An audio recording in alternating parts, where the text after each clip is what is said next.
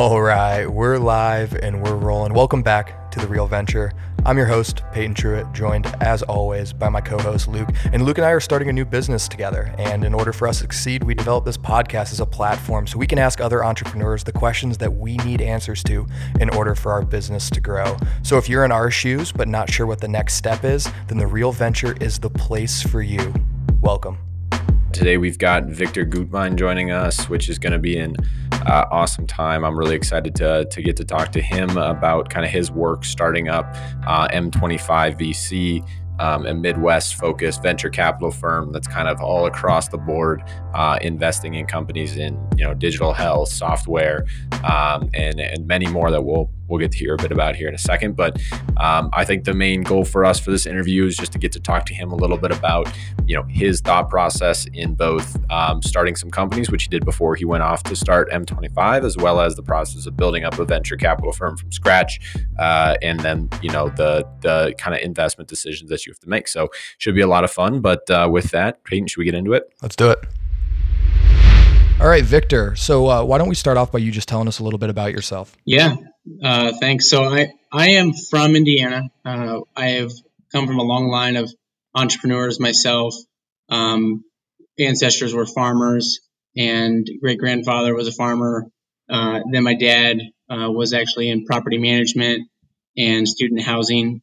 And that actually, he is the one that encouraged me to then get into startups and entrepreneurship. So I started off when I was in middle school with a bubblegum machine business that I put into I bought a whole bunch of used bubblegum machines, put them into businesses around town, made 25 cents a time while I was at school, grew that, sold it to my younger brother, while I took on a landscaping business that I did around town. And then in college, I started a scooter company to get kick scooters into the hands of college students as a kind of a last mile transportation method. This was before scooters were a big opportunity. And so, we had some good ideas, but also like poor execution, first time trying to do anything. But it actually got me involved with a student run venture fund that I was on the founding board of. And that was really what kind of really was when I found what I wanted to do. Venture capital was really exciting, really interesting to me. I loved working with other founders, and that's what I wanted to go into coming out of undergrad. Didn't necessarily have a clear path into how to do that. So I actually first went and joined a few corporate roles. I was a corporate strategy at Claire's, the girls' jewelry store, and then on the strategy and e-commerce team for Walgreens. And those are two really important roles, helped me get some of my basics, really good at Excel, business planning, business strategy, just some of the stuff that could help me kind of eventually get going on my own. But knew I wasn't going to be in the corporate world for too long. And so I was able to approach some friends and family in 2015, and just a couple years after graduating, college, and actually raised a $1 million fund one that I quit my job and went full time on. Was scrapping around and trying to build up our reputation, our brand, trying to do deals, get access to high quality opportunities, show that I could be a valuable investor to the founders that we were backing. And that was hard, but it was really good hands-on learning because I was doing everything. First time setting up entities and working with councils on making investments, accounting, setting up, eventually making my first hires on my team, raising capital for subsequent funds as we grew. A lot of that was just, trial by fire and making some mistakes, of course, along the way. 2016, we raised $11 million, and my partner, Mike Asim, who also is from the same hometown as me, he came and joined as another partner. And then in 2019, we raised a $30 million fund three, and the whole time have been, building out our own team. We've now invested in over 100 companies across the entire Midwest region. That is our fund strategy and thesis, is to invest in early stage founders and teams across the Midwest region, across mainly primarily software, e-commerce, and digital marketplaces, so digital first types of businesses.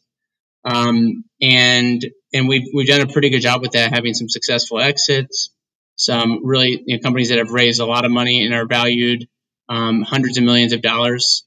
And so, we feel like we're on our way, but we're, still the early days for us as well. So that's a long-winded answer to that question, but that kind of maybe tells a little bit of our journey and my journey, from where I came from. So. Awesome. Well, thank you for the background there. I mean, I guess just like as something that is a thing that Peyton and I are going through a little bit right now, you mentioned kind of having to do everything right off the bat, and you're having to understand how to set up entities, how to navigate deals correctly, when to use legal counsel, when to, just trying to figure things out, all the accounting, all that stuff. How did you go about, determining what was like the right use of time, the right thing to be focusing on, all that stuff, when you're kind of only accountable to yourself, especially at that point? I mean, that's like one of the biggest struggles, because you are like, if you're doing everything for the first time, you're not ever going to be doing it in the almost like you're guaranteed not to do it the best way. You can hire outside help, but at the same time, that's expensive for somebody that, we're pretty lean and still are pretty lean, but especially then very lean with our budget. I was, you also kind of want to learn, right? You want to have to do some of it yourself, and not like, even if eventually you're going to hire something out, or have somebody hire a new person to do something. I know how to do everything that our company needs to do, because I've had to do it at one point. And, I think that, maybe I wouldn't do it as well. Like if I had to do a website now, I would still just do a WordPress website instead of like actually, code a nice one. But, we could get it. I could do it, I could figure that out. And I think that is a talent. You kind of know, you just know how much work and how much pain and how much effort things are going to be. And so then when you are willing to pay for it in the future, that also kind of, okay, well, I'll pay for that to get it done professionally versus having me do it. Yeah, I mean, I can imagine that's probably a hard decision when you're like, I could do this thing, it's like, why would I pay somebody, salary to spend all their time on this? I could, 80/20 it and get it done. But is that like still a hard decision for you? You feel like you found a good balance of like, now it's time to hire? Yeah, I think like I've come to realize like sometimes it's just better to, I think like the big question is like when to use legal counsel. Like, that's like one of the most expensive per hour things that you kind of need to consistently use. And, there's like, I actually know way more about legal, about investment and like the structure of those and like reading legal documents, but I probably leverage counsel more than I ever had before, just because it's a better use of time. They're going to still catch things that I need help with. So, I feel like I have a pretty good balance there. I think there's some things that like people are, always are pitching on you, outsource this. And it's just not going to be something, it's a core competency that we'd rather keep a hold of. Whether it's like our social media or our, some sort of like a sourcing investments to invest in, you can outsource a lot of like deal sourcing. Like that's a core competency of us. Doesn't seem like that's going to be a great thing to outsource or pay for. So, and I think it also goes into like kind of like an opportunity cost, kind of like you just talked about. Like that might be the best use of that money to actually have legal go through it, because like you said, they might catch something that's deeper than what you would initially do. But I also think on the flip side, I think it also sets you up to be a good leader, because you understand like what that process is, and you understand what that person's going to struggle with, and I mean, it just. Like, we talked a little bit about like, sympathizing and empathizing with people. I think because you've done that entire process, you can do that pretty well. Yeah. I mean, it's also like, you just know like, okay, this should take about this amount of time, or like this should cost about this much. I mean, just being able to do that, like it helps you prevent you from being taken for, or just also being a good, and this will take a week or something like, oh, I'll let it sit. So. Yeah, no. And so Victor, how do you feel like your experience as an operator, as someone who started a company, how has that impacted your ability or your perspective or your take as an investor in some of these earlier stage companies? Does it, you know, do you feel like it's changed that compared to the folks you know who didn't have that experience? Well, I do think that I kind of can understand where founders are coming from when they have this like an imposter syndrome, and you know everybody has it when you're like the CEO or like the founder of your company, and like that is very common. And I work a lot with just, hey, I understand. I've been in, you know, I understand what it's like. I'm not going to overly pressure you. I will give you some critical feedback or some advice. But really, I think it's like listening, maybe trying to offer up some help. Those are the things that I feel like I appreciate more, probably coming from the position that I was in. But also just maybe being a little bit younger and starting M25 from scratch has helped me not to approach things from like, well, you just need to do it this way, or why aren't you doing it this way? But like trying to be more collaborative and understanding of a founder that's facing a specific challenge, or, you know, maybe they didn't communicate, you know, they haven't sent out an investor communication for a couple of months, and you know, they said they would. Well, I get it. Is there any way I can help? Maybe here's why I think you should prioritize it, but I understand sometimes it slips. How can I maybe be a part of the solution? I think like that's maybe my approach to it then, because of my background. So, you know, like you said, you started M25, you know, with little experience in this world and younger. Do you think that your age presented a challenge? You know, you being younger, or were you able to use it as a strength going forward? I think, no, it was definitely a challenge. And, you know, the number one thing I need to do is raise money for our funds, and raising money as a young person without much of a track record is a pretty, you know, that's a struggle. I think, you know, because when I first started M25, I was 23 years old, and it was like, hey, who's going to give a 23-year-old that hasn't really run venture funds before at all, like any sort of capital to put at risk? I had to leverage some people that were like mentors and other and kind of early investors in me as for their credibility. So I was able to kind of get around that a little bit, but it definitely impacted how much we could raise. But the way that it did help, I think, was in my ability to form relationships with founders who are in their 20s and 30s. A lot of them are. And they could view me as somebody, as a peer that they could trust a little bit more. I may be able to form a deeper relationship that is more candid, have a better understanding of actually how the business is doing maybe. So I think that could be an advantage for me for the foreseeable future, still here too. So try not to lose touch of that as well. But yeah, now my age, I mean, I'm 29 now. So, and, you know, I think it probably doesn't hinder me as much, especially because I look old. I got 2 kids now. You know, it's like you just kind of like, oh, yeah, I got kids. Like, they're like, oh, you must don't talk to me anymore. Run away. Yeah. Yeah.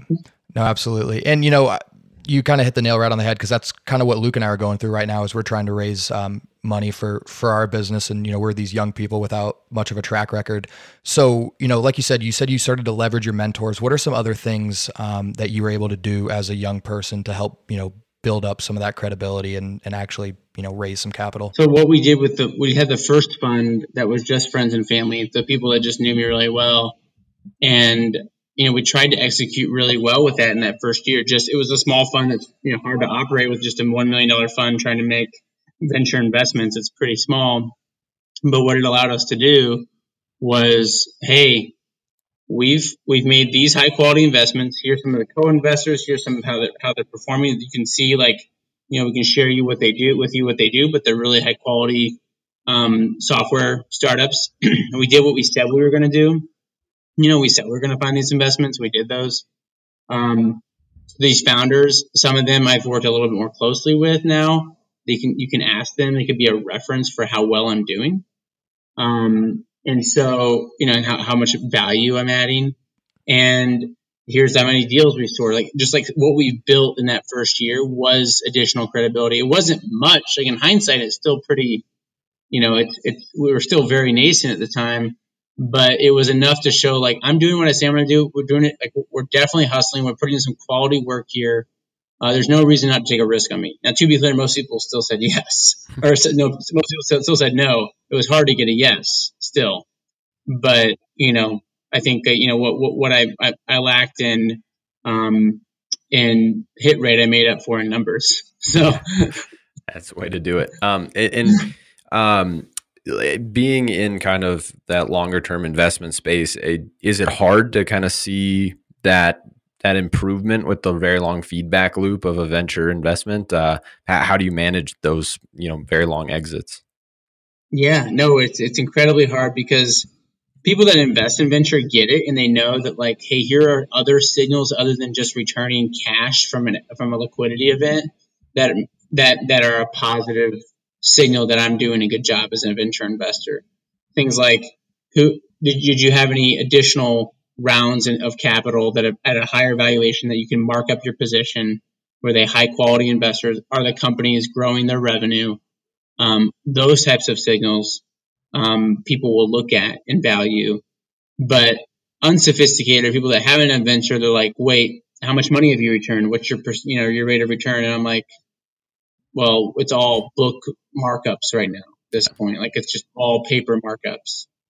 And so that was sometimes a pretty tough conversation, right? And so, to be clear, we're still relatively in the early phases of the fund that I started 5 years ago and knowing exactly how it's going to return. Like, it's positive. We just don't know if it's going to be like, was it worth playing the game or not? We think it will be, but, it will be uncertain. Like, these funds take 10, 12 years to mature, and everybody knows how much money they're going to get. Yeah, no. And so you have how many funds now? 3, is that correct? 3 funds. Yeah. And so what is your core thesis or theses right now? And how is your investment approach changed? Like, I know you're Midwest focused, digital. Are you able to get any more specific on that, over time? Yeah. So, we've hammered in on some other aspects. So when you say early stage, a lot of times, that, depending on who you're talking to, that could be a $50 million valuation or a $1 million valuation. So ours are generally valued between $2 to $6 million pre-money. We're generally doing a round that's $500K to $3 million. So that's usually when you get the first professional, institutional level investors. Of course, before that, you'll sometimes have accelerators or even angel funds or something before that. But we're usually the first stage. When I first started investing, that was sometimes called Series A, or seed. Now it's often called pre-seed. Yeah. So the terms have kind of changed. We also from the beginning, we haven't done anything vice related, so alcohol, gambling, tobacco, cannabis. But we've also focused in on things that we definitely specialize in: B2B software, consumer apps, e-commerce. There's some industries we've invested in heavily, things that are related to healthcare, but not physical, medical devices, but healthcare software, transportation and logistics, fintech. So those are some things we're more familiar or comfortable with. In the early days, we dabbled a little bit more broadly. We did a tech-enabled restaurant. We did CPG products. We tested out a little bit more. And we've kind of narrowed that in on what we're really good at now. So that has definitely happened. But the geography and the stage has basically stayed the same since we started. And how much of your team's expertise do you apply to the companies you invest in? Are you very hands-on, providing kind of more weekly guidance, or is it mostly hands-off? I will say we try to invest in teams that they are going to get there. They're going to be successful. With or without us, we hope to be a piece of the solution that helps pick up the pace, help them get an extra lift, maybe optimize for their next fundraising round, add some additional customers, something like that. So we actually view ourselves as more hands-off, but solicited value add is how we say it. So when they need help, you're there. When they need to raise a fundraising round, when they need to hire a specific key hire, we will bring our vast network now, because we have over 100 portfolio companies. We have hundreds of co-investors we've worked with. We have a whole part of our value prop that was trying to get talent, so people that want to work at startups into our companies. So we do a lot of that. And that's like, how do we use, we're relatively inexperienced still. How do we, what is our strength? Our strength is our network and our connectivity. And so we're going to be plugging that into our companies more so than just, hey, we've been here, done that before. You should do this. I mean, we'll give people advice all the time. We'll connect people with other portfolio founders and other advisors. That's very common, but we're not necessarily saying you're going to be successful because of us. That's something that we don't say to our founders. Cool. Yeah, this is super interesting to me. So, Victor, for some background for you, I'm currently working on a decentralized finance business. We raised like a little small round, kind of accelerator size, but very, very curious about your take on kind of both what you're looking for in a company that you're throwing a $500,000 check at. A lot of the companies that I know, founders who are kind of working on companies of that size, maybe they need kind of that $500,000 just to get their product to a point where it's marketable, you know, maybe they don't have revenue yet, whatever the case may be. What are you looking for in order to say, this is a team I want to put my money behind? Yeah, no, I mean, that's great because there's also, it's sometimes variable and it's sometimes subjective. And, you know, you'll ask 100 VCs and get 120 different answers. So, I mean, it's, I will say we try to do our analysis of a company in a relatively objective way. We have a scorecard method where we take the most important aspects of what makes a company successful, like what you can see that will indicate a company being successful. And we will take that and try to then, okay, we know that team is the most important aspect. What inside of a team, it makes it a successful team. So we're scoring, you know, hey, the skill sets of the founders, we're scoring the experience, the network that they have, the industry experience. We're kind of tracking all of that and saying, this is more like this, they meet these criteria higher or lower than your typical startup. We're doing that and we weight it, like we kind of get a weighted overall score. The biggest impacts are team. And, you know, I kind of just hinted at what is the most important factors there, but also traction. So like revenue, customers, you know, that includes like your margin, how kind of profitable those customers are, the diversity of customers, the quality of customers. We're looking at all of that, the month-over-month growth of your revenue. And then market. So we're looking at the size of the market is enough. That's you know, the market opportunity, the competitive landscape, and then product. So how are, you know, product market fit, how are customers reacting to the product? How well built is it? What version is it? Is it in beta or is it, you know, pretty well built out with it, all these additional features? How does it compare to the rest of the market there? Those are the biggest four categories. And I will say it's pretty rare for us to invest in a company that's pre-revenue unless all of the other categories are really strong. So like, for example, we've invested in a company that the prior founder sold his business for his last business he founded for $300 million. So, you know, that team was very exceptional, but you know, at that point it was just at pilot stage, the actual traction. So the traction was pretty low. We've also done pretty inexperienced teams. You know, nothing like they didn't come out of Stanford. They didn't like, you know, they weren't one of the first employees of Google or something, but at that point we're probably looking at the other signals more strongly, right? Because we're not getting as clear of a signal on the team at this point. So like, but you're growing 20% month over month and you just crossed 40,000, monthly revenue. That's pretty interesting. And, you know, let's kind of like dig into that. So, that's kind of the balancing act, right? Of looking at a company. So just back to it, if the company is in an experienced team, they're going to have to try to bootstrap probably to, you know, and maybe go through an accelerator, raise a little bit of early money to get their first revenue clicking. And that's when they're probably going to be able to raise from a VC. You know, that's just what I've seen. Have you used that scorecard methodology since the beginning, or has that been something that you guys have kind of adapted to as you've gone on? We launched that, but so every quarter we improve the scorecard. We're always trying, like, so we had this, you know, when I first started, I'm like, okay, And I look back and it's so childish and simplistic compared to what we have now. It's like my team will dig it up. They're like, look what Victor was doing back in the day. And I'm like, look, I had to start somewhere. Okay. And so it was much more, just like the individual factors weren't as considered. We didn't have as much nuance to the scores.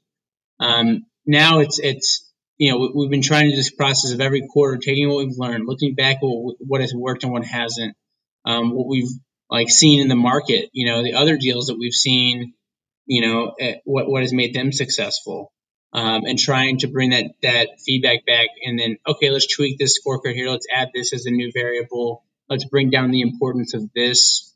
We do that all the time.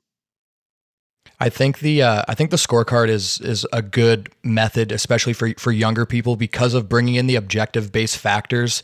You can use that as a reasoning tool, and it kind of counteracts the being young, record, no experience kind of thing. And also, just on our team, because we're bringing in new investors, right, more junior people that are right out of college now as VCs on our team. We brought them in, and it's like, this actually standardizes our team's analysis and kind of brings some consistency to, do I just think it's a good company? Well, let's see with M25, the group will think it's a good company if we should move it forward. And it helps us all be kind of speaking the same language. Do you think other VCs struggle when they don't have consistency in their investments or their approach? It's a huge issue because you will have relatively junior people on the team working on a deal, talking to founders, doing due diligence, surfacing it up, and then either, for just relatively flimsy, well, I never even liked that space, or why would we do that deal? It has this, and very, I see that all the time, and it's a horrible experience as a founder pitching that firm. It's also a horrible experience for the investors. Plus, you have, as a senior partner on the team, you have all of your staff spending time on stuff that you don't even want them to spend time on because you guys aren't speaking the same language. So I think just communication in general and transparency across all the VC fundraising process, working with founders, et cetera, is really the status quo is very bad. We've been trying to improve that from the beginning. But yeah, it's that is a problem. Yeah. So, I feel like, you mentioned kind of your way of tracking, the progress of your companies. Maybe it's paper valuations, maybe it's looking at revenue numbers, users, all that stuff kind of after, as they go into their Series A, Series B, and being able to kind of see how your companies are doing. Have you had any crazy failures yet, or that you're able to share with us, companies you've invested in that you've been like, oh, that was terrible. Like, what were we thinking? And yeah, if you wouldn't mind going in on one of them. Yeah, no, we expect to lose 100% of our money or a good chunk of the money on maybe 50% of deals or more. It could be a really high percentage because if you think about it, we are investing in companies that are very early in new spaces, new ideas, and that are swinging really big. They're swinging for unicorn status. We're not going to invest in a company that's swinging for corner store bakery status, right? So, that's something that is going to by default have a really bad hit rate on if you just look at success or not, but the ones that are successful then will be really, really big. So it'll pay off. So how do you approach your investors with that kind of mindset? I'm sure for the most part, they understand the risks, but at the end of the day, do you have to communicate that message to them that, hey, we are shooting for those people that want unicorns? Yeah. And that comes with some challenges. Yeah, I've actually, that was probably one of the things that helped me get some traction with showing that I had a very robust portfolio model early on and that we would take a lot of losses. And that's what they call a J curve. You kind of get your losses earlier, but we're going to have enough shots on goal that we're going to hit some really big winners that offset it by a vast margin. So, I would actually show them my Monte Carlo simulation that I would run on the portfolio. And I probably spent my first year, I spent a lot of time because I was pitching at that point for my second fund like putting together portfolio simulations, how many deals we need to do, why we're going to do a consistent amount in every investment, or, you know, similar amount in every investment, so that we have equal weighted, because it's hard. We're trying to pick the best out of the, we see 100 deals, we invest in one. That's kind of typically about 1%, a little less than 1% is our hit rate on how many we invest in. And that, even though we're trying to pick the best one, there's still a really high degree that it's going to, that individual one could still fail, because there's still a lot of luck and exogenous variables, unknown, you know, things down the road that could happen. When it comes to, yeah, so that's kind of how we convinced investors to join us. And so far it's borne true. We've had probably more failures so far than positive exits.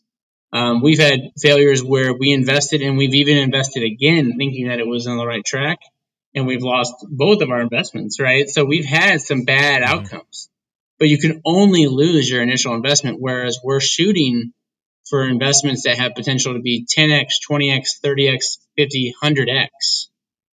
And so, you know, it's okay to sometimes swing big on those, knowing that we're doing enough of those type of investments. So I think that kind of answers that question. Yeah. And I have just two more, and then we can move on. Sorry. Yeah. One is just like, I've always been curious about how a venture capital firm differentiates itself from other venture capital firms. I think some of it makes sense to me. And if you have LPs who are very well connected for the company that is, that you're investing in, or whatever the case may be. But beyond that, like, are there things that you can do to see more deals, or to, get access to the best deals or the deals you're interested in? Yeah. Yeah. No, I mean, that's because otherwise we're just money. We're just like middlemen otherwise. And so our value prop we have taken what some people would perceive as a weakness, that we have so many companies on our portfolio. They would say, well, you can't spend that much time with each one. And I'm like, well, we're picking deals that are going to be successful with or without us. And we're using the advantage of our portfolio, which is a huge network. We're using that advantage to help our companies. And so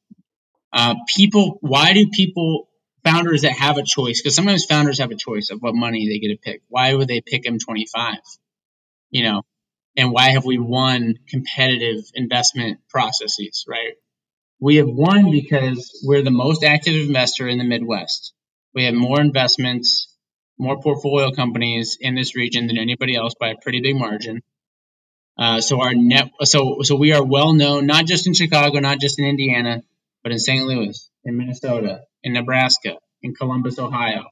And so we have founders that are referring us to other founders. We have lawyers and other VCs and accelerators in those cities that are referring us to. So we have a huge reputational, and we have a huge deal flow sourcing advantage, but also a reputational advantage when it comes to winning the deals. Second, we use that huge network to help our companies raise capital. We will help our companies get the best access to capital nationally. And that's something that's been a real struggle in the Midwest, because it's such a warm intro game. So we provide those warm intros.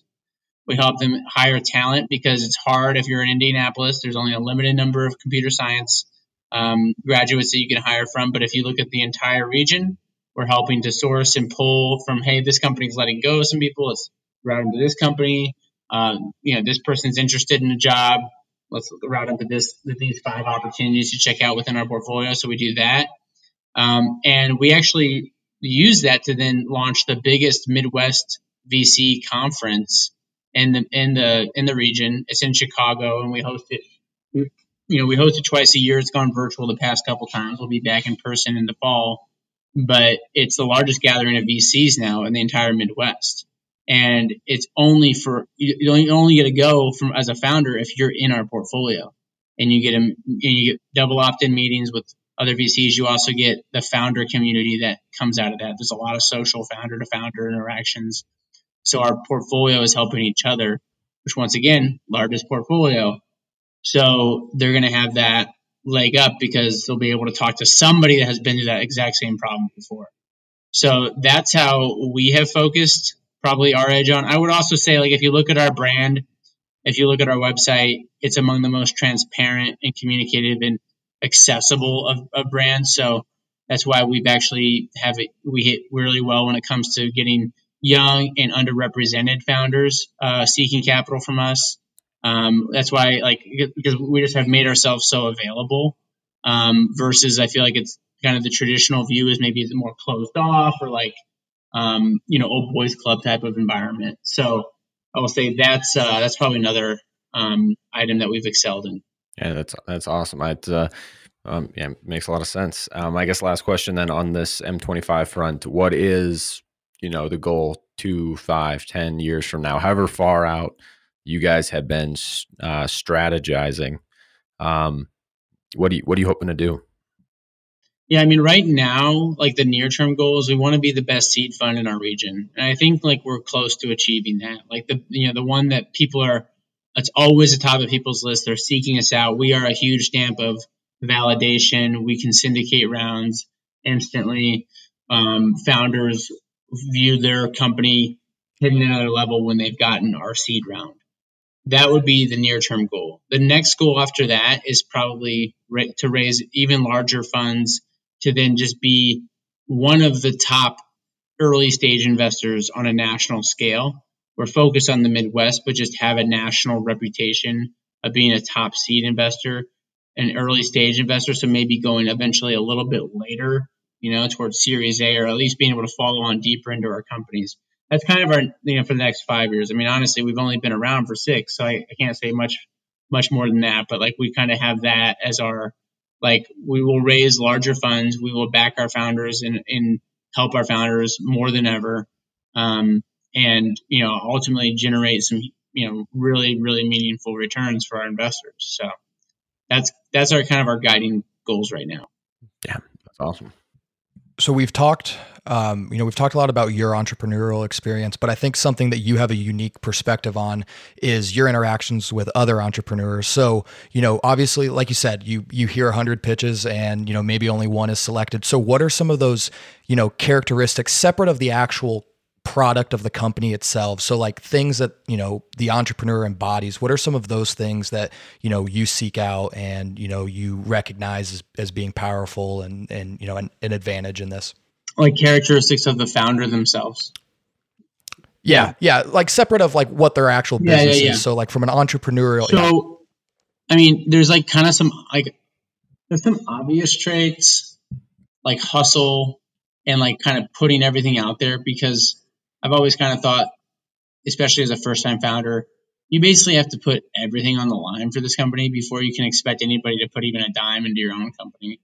Like it's a struggle to raise, to get, to be able to take on even sometimes customers before you've done a lot. Like you have to go and prove yourself a lot. But I think what's even maybe more of a or a less obvious one is there's an aspect of storytelling, or maybe you could call it salesmanship, that a founder like has to have.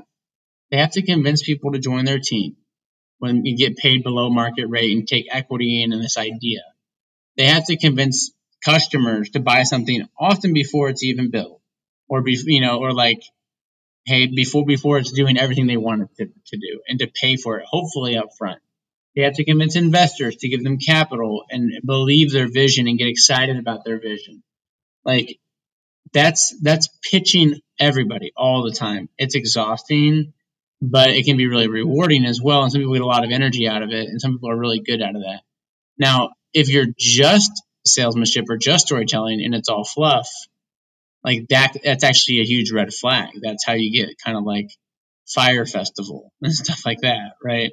But there's definitely an element of like, I also love the founder that has actually built the initial code from scratch, or was coming from the industry, has a lot of connections there, really knows the problem, but then now decided to take on this founder kind of role and build that. So that is the, like, it, that kind of shows some maybe substance beyond just being like the flashy CEO. So maybe that's a few traits to keep in mind. Yeah, no, absolutely. And I think that that's, definitely something our listeners can take away, because I think that, every one of them strives to be in that position at some point. And I know we're, running out of time here. So the last question that we want to ask you is just simply, why are you an entrepreneur? Wow, that's a great one, Peyton. I think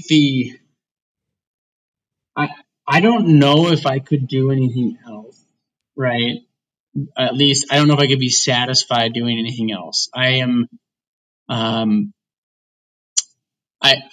have I have a huge drive to create and build and push and for challenge, to build something, to be bigger. I specifically have goals with M25 that are kind of beyond just making a lot of money for people. I also think that it has a huge impact to the founder. Like, a relatively small amount of capital can have a huge impact to founders and communities around it. I also think it's from kind of even my own faith background. Like, we named the company M25 after the parable of the talents in Matthew 25, and that's about investing and encouraging growth in others. Take some risks, to use what you've been given. So I really like that. So this allows me to do that, but also allows me to enable others to do that. And, so that's really meaningful. I also probably just have a little bit of an aversion to authority or I feel like I need to be kind of charting my own course a little bit. Obviously I take a lot of guidance and have a lot of, mentors and my partner at the firm and, other kind of critical people around me. But I also I'm pretty independent minded and want to I think that's kind of a crucial trait for entrepreneurs. So anybody that knows me would validate that. So.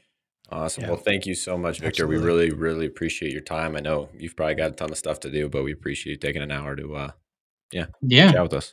And, lastly, Victor, if you could just plug all of your social media, where can people find more about M25, connect with you guys? Of course. So, we're on Twitter very actively. That's at M25VC. We also have, if you're interested in a role at a Midwest tech startup, there's at Midwest Startups.